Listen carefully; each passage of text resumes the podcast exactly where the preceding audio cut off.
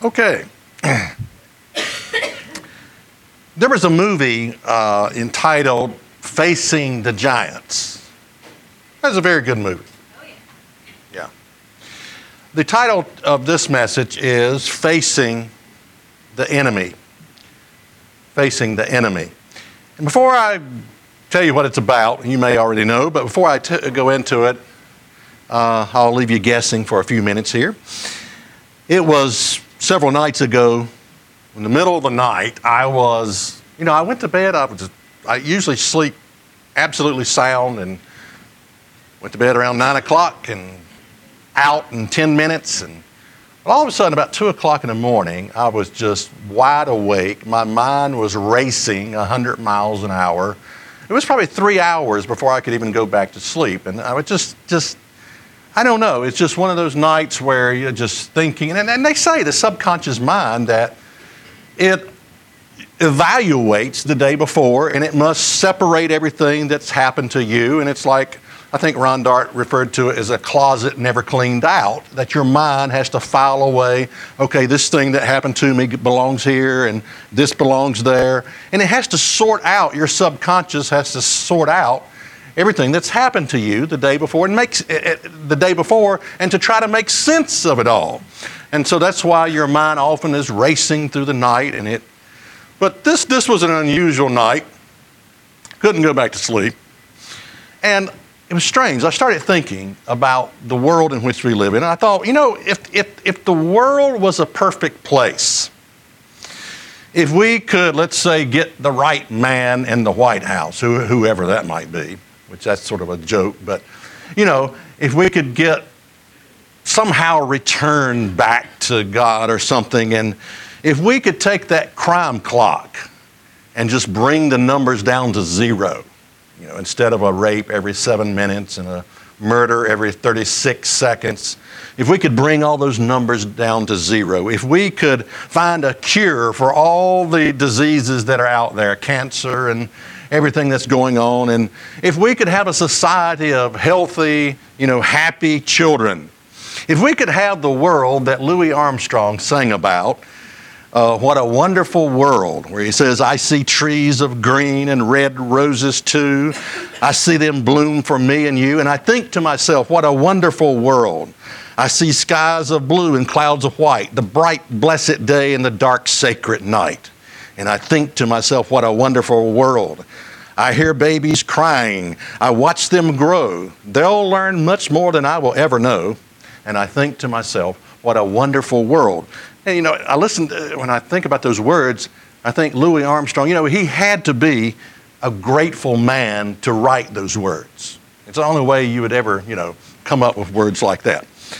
But what I was struggling with is this if the world was a perfect place, it would still be a sad place because of the enemy. The enemy, you don't have to turn there, but it's found in 1 Corinthians 15 and verse 26. It says this The last enemy that shall be destroyed is death.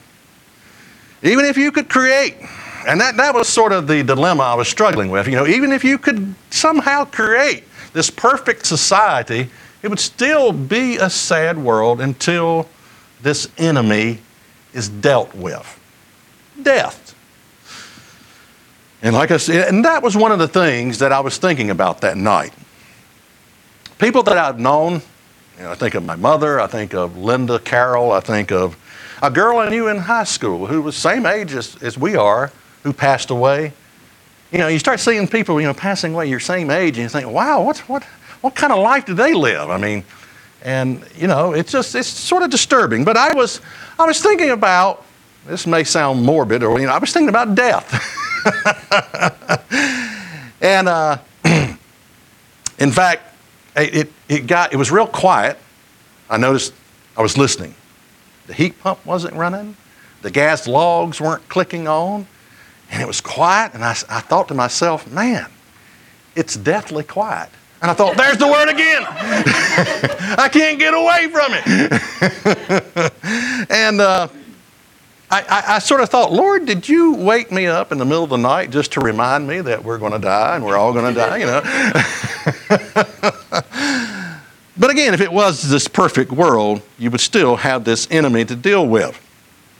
Now, I'm not talking about an obsession. I, mean, I hope this doesn't sound like an obsession with death, or uh, although our, our society seems to have that. I mean, you know, someone said ours is a culture of death with abortion, and uh, there are shows that seem to obsess on, you know, this, this person on a gurney and they're figuring out you know how to it, it almost seems like a, a, a, an obsession with death but the, what i'm talking about is the kind of uh, view that i'm talking about can be healthy can be healthy facing the enemy facing the enemy if someone were to ask me well where would david where would i go to in the bible if i were you know if, if to help me to cope with the aging process with getting old with, with dying uh, facing the enemy, where would you suggest I turn to in the Bible? Well, there is one book, and it is Ecclesiastes. What Solomon wrote about life in general. Now he says this. Now you can turn there here, Ecclesiastes 7 and verse 2. And I, I'm going to stay in this book for the most part. Ecclesiastes 7 and verse 2. And I, as I go along here, I'll tell you why I think this subject is important. Probably the most important subject that you could talk about. it says, It is better to go to the house of mourning than to go to the house of feasting, for that is the end of all man, and the living will lay it to heart. You know, I went to a comedy club one time, and didn't get much out of it. It was vulgar and filthy, and I thought, what a, I can't believe these people would waste their energy and time going to something like this. I didn't get anything out of it. But, it, you know, the, what he's saying is, look, it's better whether you're to go to the house of feasting, forget that, the house of comedy. It's better just to stop into a funeral service, maybe if you didn't even know the person, and just walk through there, tell the people you're sorry, and look at the person in the casket. That's better than, than doing some of this other stuff. Drop back to verse 1, though. It says, A good name, uh, uh Ecclesiastes 7 and verse 1, it says, A good name is better than precious ornament, and the day of death than the day of one's birth. Now, now, now, let me tell you something. If you look at that verse and you say, that doesn't make a bit of sense. Either one, you're too young and you haven't come to reality and all of its, uh, of its ugliness yet. That could be one point. Uh, I'm reminded of a story. I think it was you, Greg, that, or maybe it was me, or maybe it was Angela. But my mother told the story about it was Greg kept looking. I'm going to use you, okay? Whether it was you or not, I'm going to use. You know, Greg was looking at this elderly person with wrinkles and all of this. Okay, it was Greg. And my mother said, you know, my mother could tell Greg was disturbed. And she said, well, son, said, he's just an old, he's an elderly person. Said, all people get like that eventually. And he just burst out crying. Just, bawled like a baby.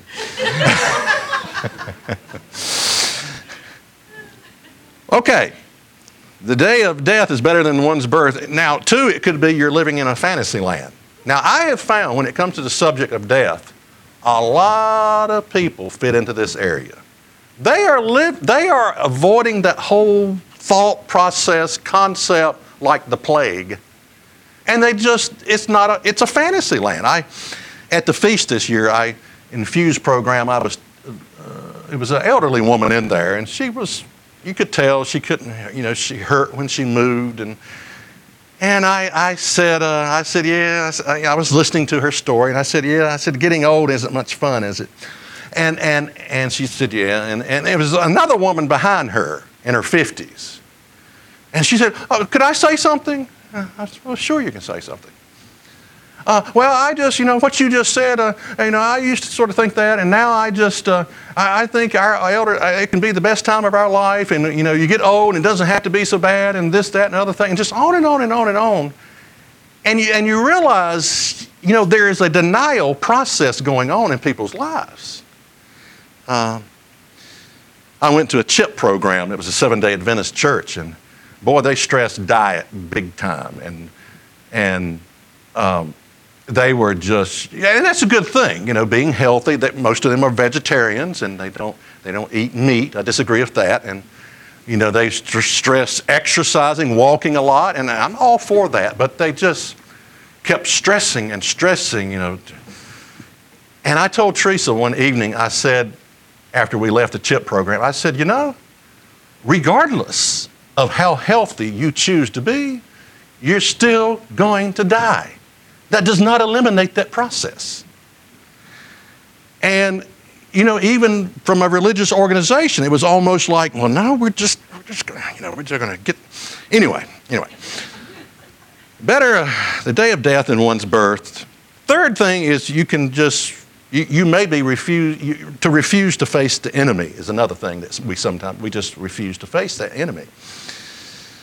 Now, I think one of the things that Solomon was talking about when he, when he talks about the day of death better than one's birth is what I want to mention here the power of leaving a legacy. Okay? The power of leaving a legacy.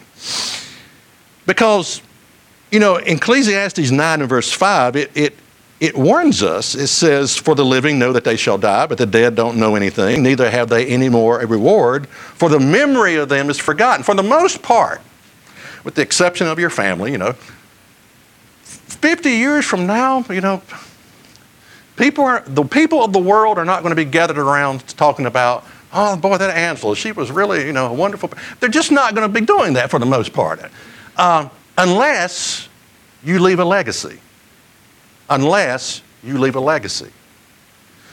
Now, leaving a legacy is often something we don't even think about until it's too late.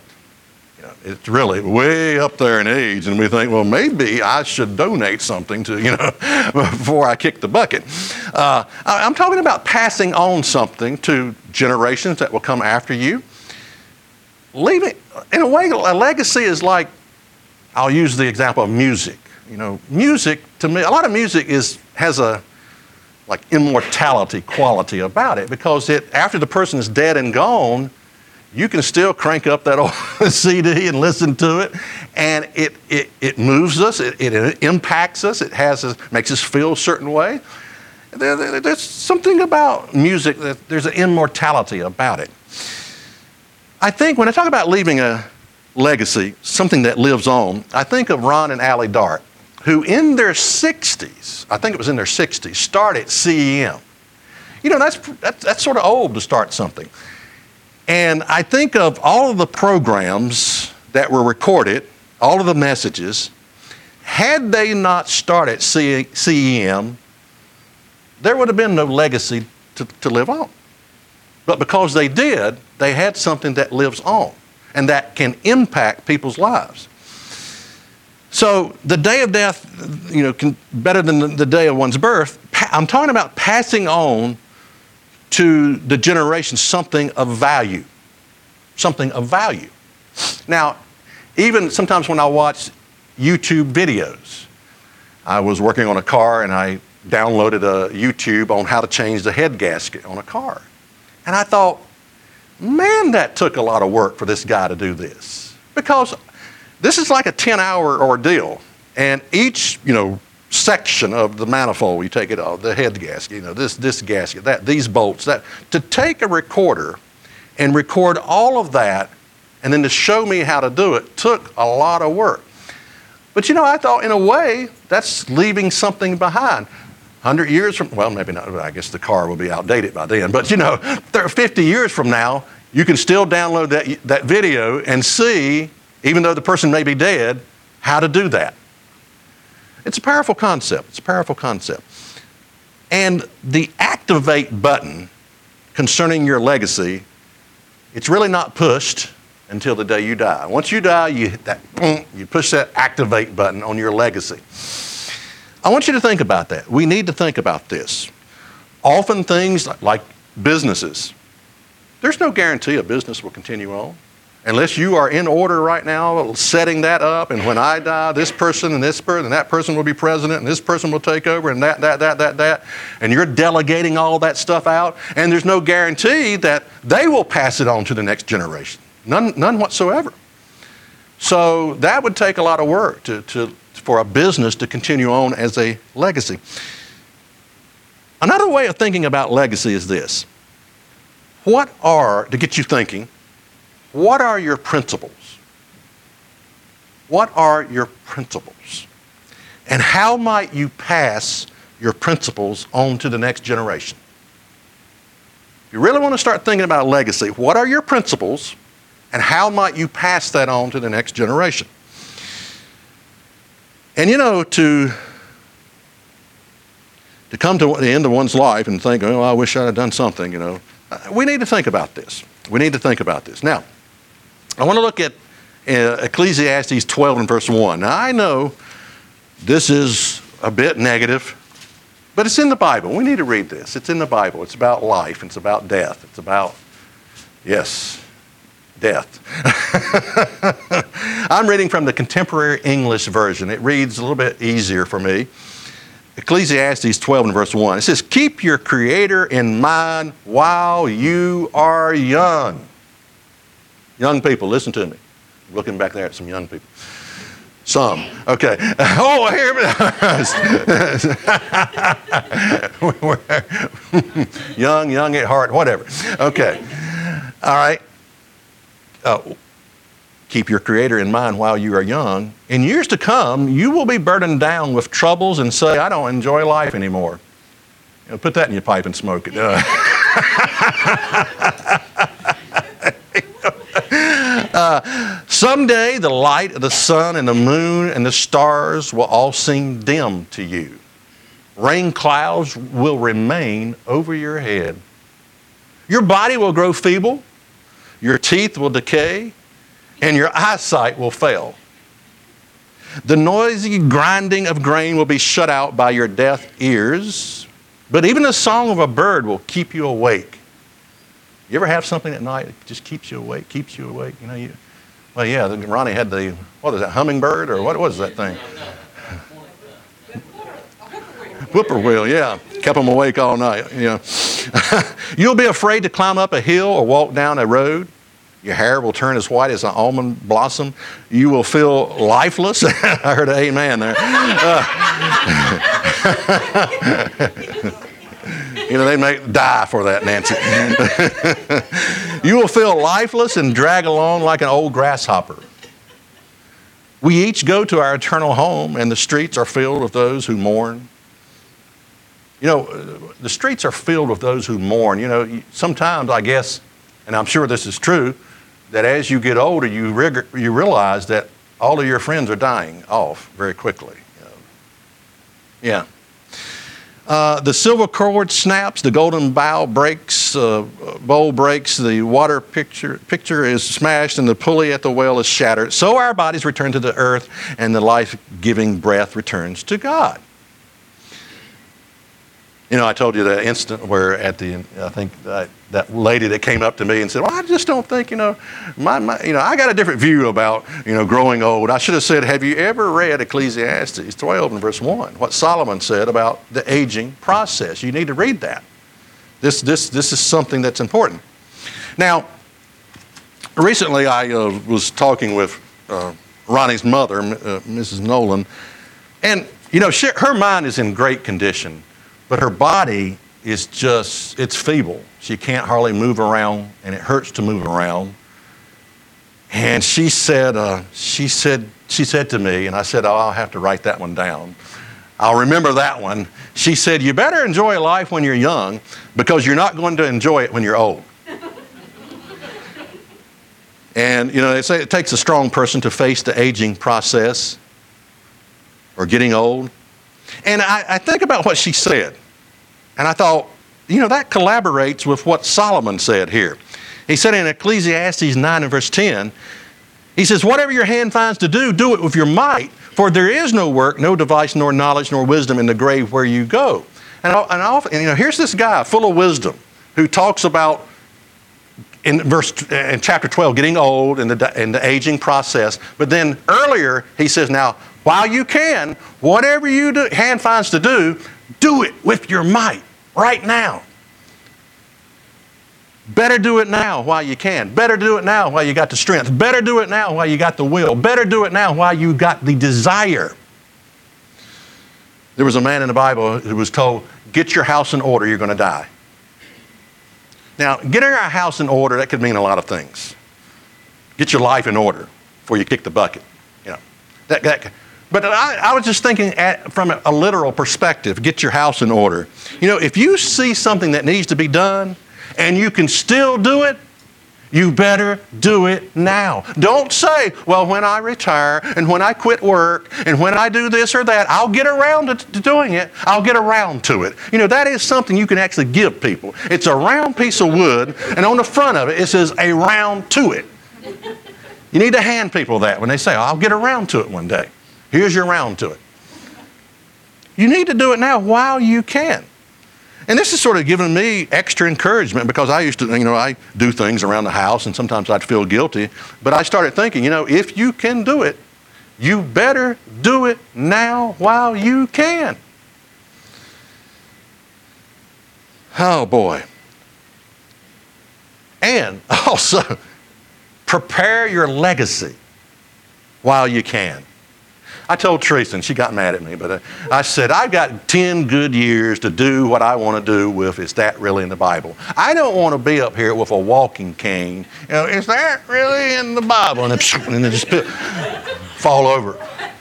You know, now look, I know the aging process, we can't help it. And I'm not picking on getting old, people getting old, but I'm just saying sometimes you see people who it's almost, you need to tell them it's time to retire, it's time to step aside. But, you know, there's a time for that. You can't just keep at it, and sometimes we get a little too old to keep at it. But there's a limited time when you can do, you know, with the vigor and the, the joy and the energy to do the things you need to do. So, okay, facing the enemy. Several points I want to go through here.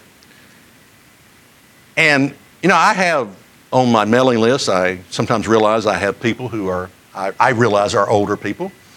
And so I sort of built a sermon for them, uh, at least wanted to. Uh, number one, accept your enemy. Accept your enemy. And, you know, death will win. it, it, it's, going to, it, it's going to be the winner temporarily here. Uh, now, I found for me, it's nearly impossible for me to give up, though. I will. I don't give up very easily. I do things, and if it, the more challenges that come my way, the more I'm determined to, to make it work. and you think about, okay, this is a challenge though that you're not going to win out on. And I heard a, a, touching story one time about a father and a son. His father was dying in the hospital, and his son told him he was dying of cancer or something. And his son said, Dad, it's okay to give up because he was so, he was trying to hold on and hold on. It's okay to give up. And, and then after that, his father passed on. But that's going to be tough for me to give up. I, I know. Uh, because it's just my, the way I am. I, I don't give up very easily. Number two is prayer and facing the enemy. Pray. I forget who said this, but to pray for when that time comes, the ability to gracefully. It should at least be in our mind. You know, just, just you read about people in the Bible, they get in their bed, they pull the covers up, and that's it. that's the way to go, by the way. to die, you know, on your, your lazy boy or whatever. Just go to sleep or whatever. That, that's pray that God will give you the grace to, to die gracefully. Uh, third, and I think a lot of older people need to know this, accept your limitations. You know, when I was there are things at my age I can't do like I used to. I used to get on the, le- on the roof with my pole saw and re- get on the edge and reach out and cut limbs, you know. And I can't do that when I'm looking down 30 feet in the air on the edge. I can't do it anymore. I'm sorry, I just can't. It's a limitation that I have now. But that's all of the process here. Accept your limitation. As we age, we need to learn to accept those limitations. You know, it may be you know, hearing aids. it may be a walking cane. Yeah, yeah. And often, what keeps us from doing uh, doing that? Often, it's pride that keeps us from doing some of these things. You know, you can just be too proud to to get that thing, additional help that you need.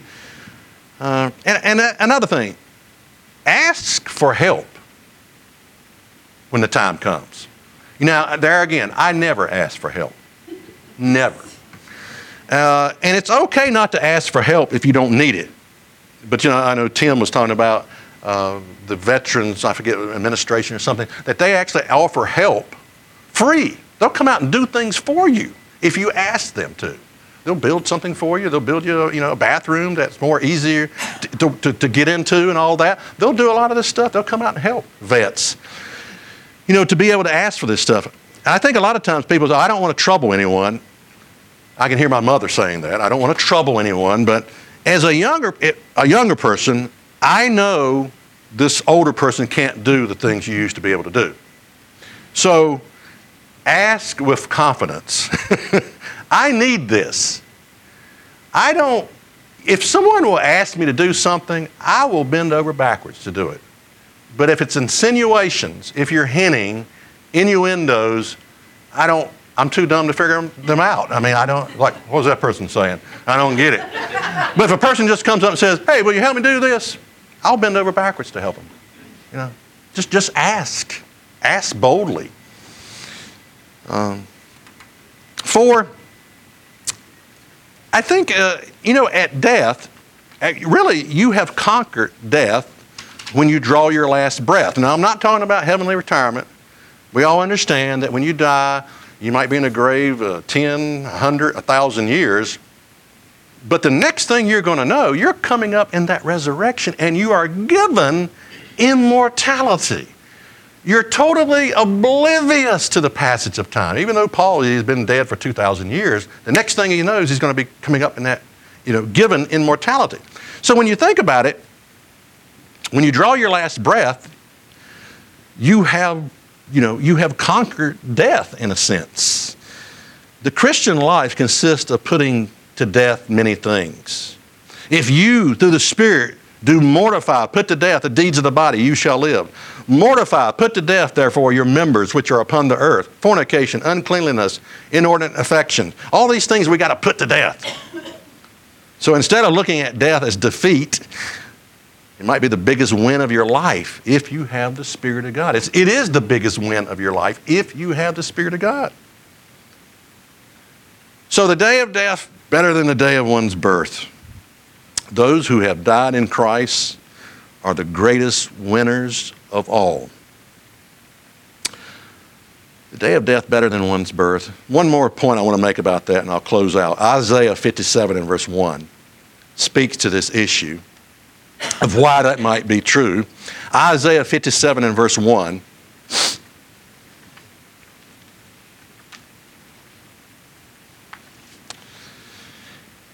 It says, The righteous perish, and no man lays it to heart and merciful men are taken away, none considering that the righteous is taken away from the evil to come. That is such a powerful concept. Righteous people perish. You know, there's a, a saying, only the good die young. Uh, merciful men are taken away. And no one seems to consider that the righteous is taken away from the evil that is coming. Now, I can tell you something. Bad times are coming. The evil times are coming. We're on the brink as a nation of giving up our freedom for a socialistic communist form of government.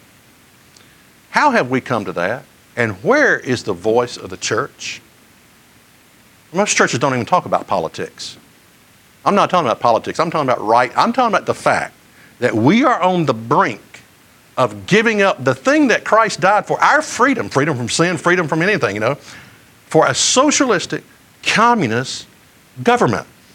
Where is the voice of the church? Bottom line is, you can't be a Christian and a socialist. You can't be a Christian and a communist. You can't be a Christian and hold the Muslim faith. You can't be a Christian and pro choice. You can't be a Christian and support gay marriage. Put that in your pipe and smoke it. And I, I, I see church signs. I'm always looking at church signs. And I'm thinking, there's a recent church sign love Jesus. I'm thinking, where, is the voice of the church as we're about to give up our freedom? There's nothing out there. They won't, uh, they won't I don't know. It- it's, it's insanity. 450,000 churches in America, 650,000 preachers, 42,000 bickering denominations. Where is the voice of the church? The voice of the church. I would say if, now, okay, I'm going to talk politics here. If Bernie Sanders or Hillary Clinton gets in, I think God has washed his hands of America and just said, that's it. You, you have it. You want your socialistic communist government? Have at it. It's a sick world. You know, how have we come to that? And where are the churches? Where are the churches? The righteous perish and no man lays it to heart, and merciful men are taken away, and none considers that the righteous is taken away from the evil to come. Well, in a way, these people who have died in Christ are truly the winners. Truly the winners.